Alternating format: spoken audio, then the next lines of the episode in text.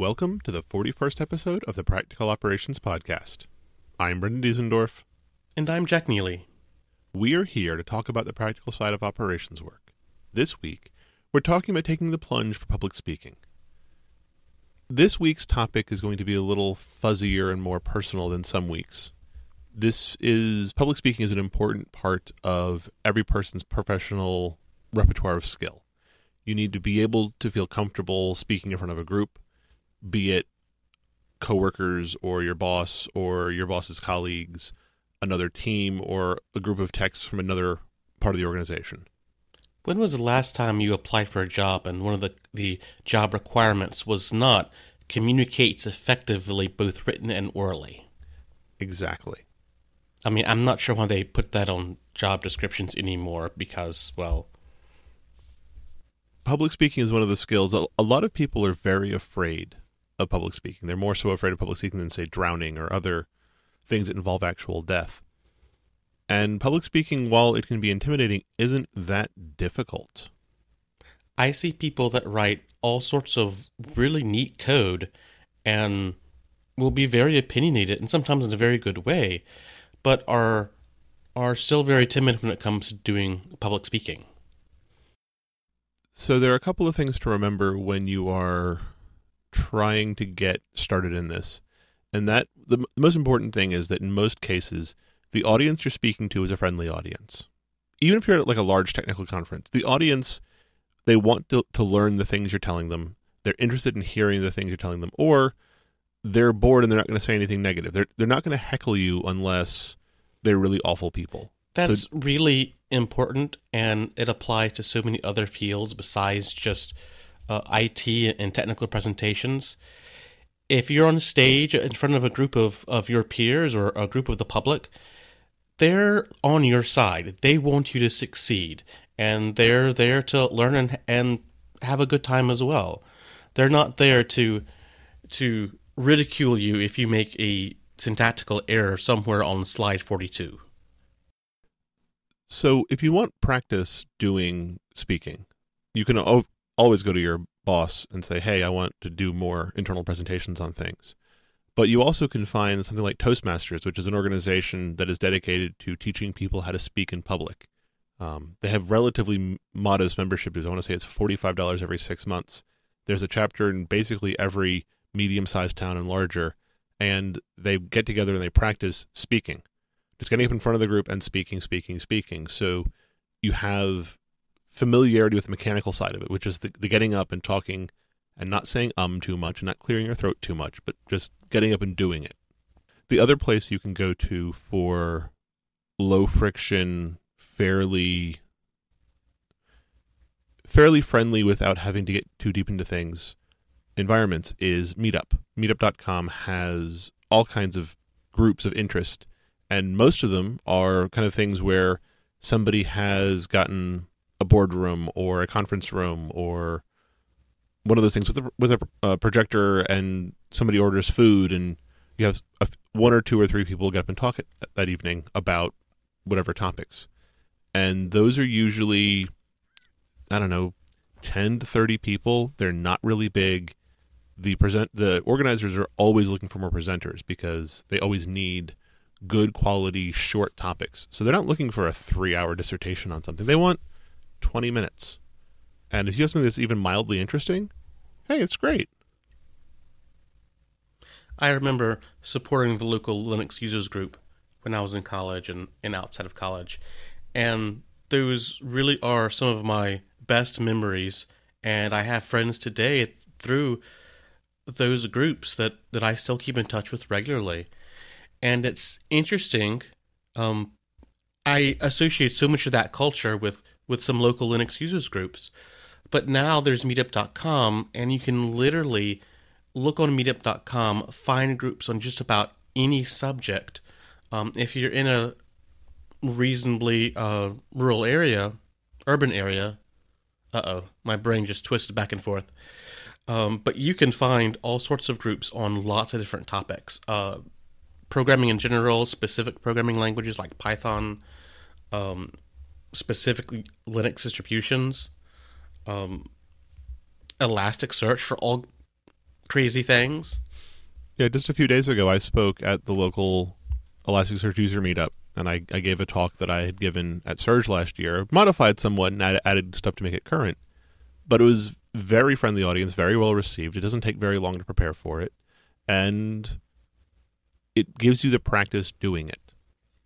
One of the things that you should be interested in, you should be encouraging in your workplace, is setting aside some time for a normal reoccurring presentation slot or a a time that you and the rest of the operations folks or perhaps developers as well depending on on how you're organized get together and talk about technical topics and can share knowledge that you've learned uh, recently or over the last couple of months or demo a new project uh, explain a new service and these are so incredibly important in in encouraging good culture, uh, maintaining maintaining the knowledge level that everyone needs to have about what's changing in the workplace, and it's a wonderful place to practice presentations. Uh, you might be in a group of, of three or four or 10 or 15 people that give a presentation every week. And that's a great place to get your foot wet with some public speaking, building presentations, and just doing it. And it's important, again, to start small on these things. It, it doesn't have to be the, the soft launch of a new service, it can be something as much as, hey, I found a new way to secure the Kerberos tokens, or I have a, a crazy idea to, to use with our 2FA devices. And even if you're pitching it to the security folks, of which you are not, and you're looking for their feedback, you're doing this in a public way that's relatively safe that you can then get everybody thinking about it and talking about it because half the value of these kinds of presentations is having good q&a which to me is the other really important part of doing presentations there's there's the side of there's, the side where you you share information but there's also the side where the people are asking you questions on your feet and you need to be able to have the practice and the rhythm to get questions and think about them for a moment and then give a reasonable answer even if the answer is i'll come back to you later but this is all very critical skills. This is, these are all very critical skills to have in the professional world. So, pro tip plant your first question. Absolutely. There's getting that first question asked, asked and answered, no matter what it is, is one of the more difficult parts of a presentation, sort of of breaking that ice, that change between the presentation and the actual uh, engagement from the audience. Yeah, nobody ever wants to be the first person to ask a question. So if you have either a friend or a boss or somebody else, you can have softball you a simple question that lets you talk for another 45 seconds to a minute afterwards.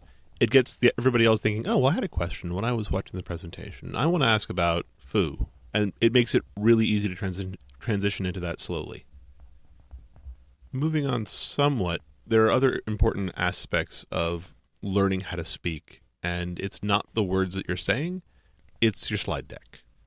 Oh, the slide deck. The nemesis. A lot of folks, myself included, have been guilty of having slides that are just walls of words. That you're reading some of the words and you're not reading some of the words, and the audience very quickly gets lost in bullet point after bullet point after bullet point. Glaze over. So, yeah, I'm completely guilty of that as well. I understand that the presentation is about you, not your slide deck. You are the presentation. In reality, your slide deck should be visuals or examples, something that makes your point. Uh, when you look at the nightly news feed from NBC and see Lester Holt, he's giving a presentation and he has some visuals to show to help make the points of what he's talking about. But you don't usually see walls of words. Where where I sort of pivot back and forth is when I give a presentation, I really want to be able to pass off that slide deck as a reasonable set of notes so that somebody could review the slide deck and remember what we talked about. And especially as I work remotely a lot of times and I can't give somebody a piece of paper with an outline on it.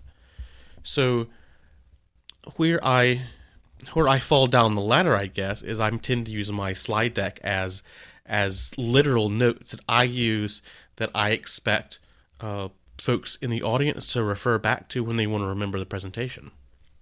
And this can be something as simple as the title card or the the large heading at the top.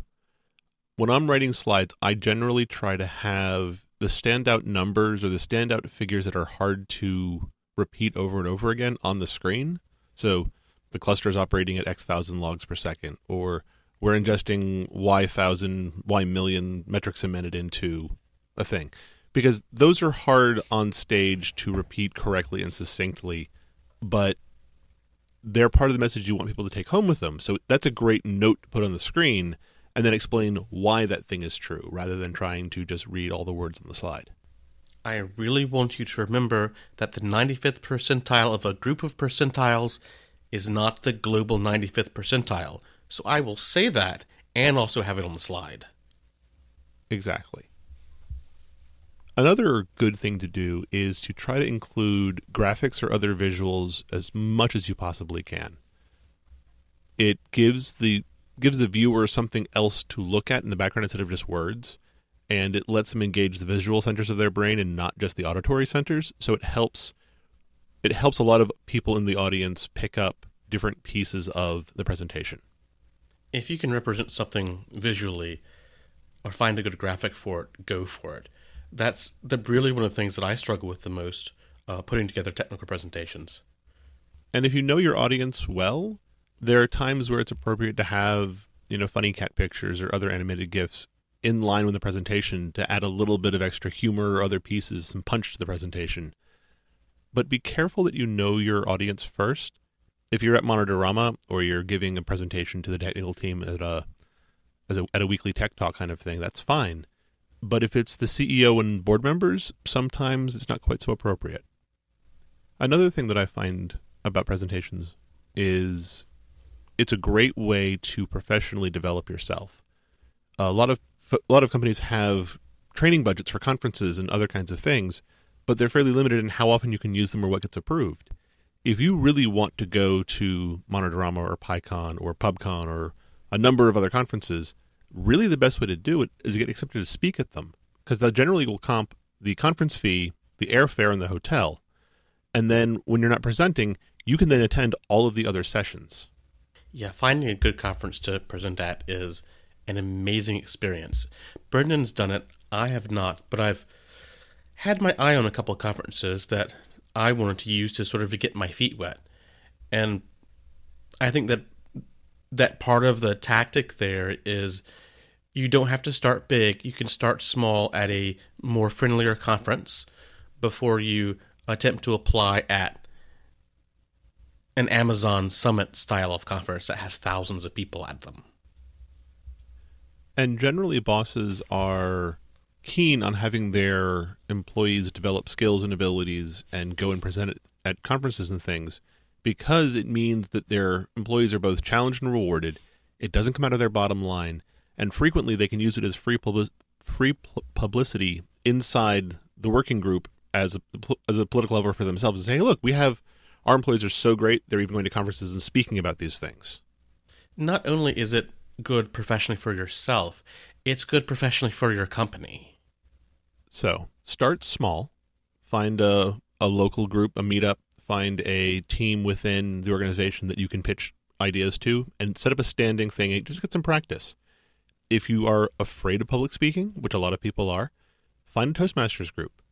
There's a lot of professional value you can draw out of getting up on your feet with a slide deck, a very simple slide deck, and walking through it. You know, it can be 10 minutes, but do it because it'll help you professionally and personally.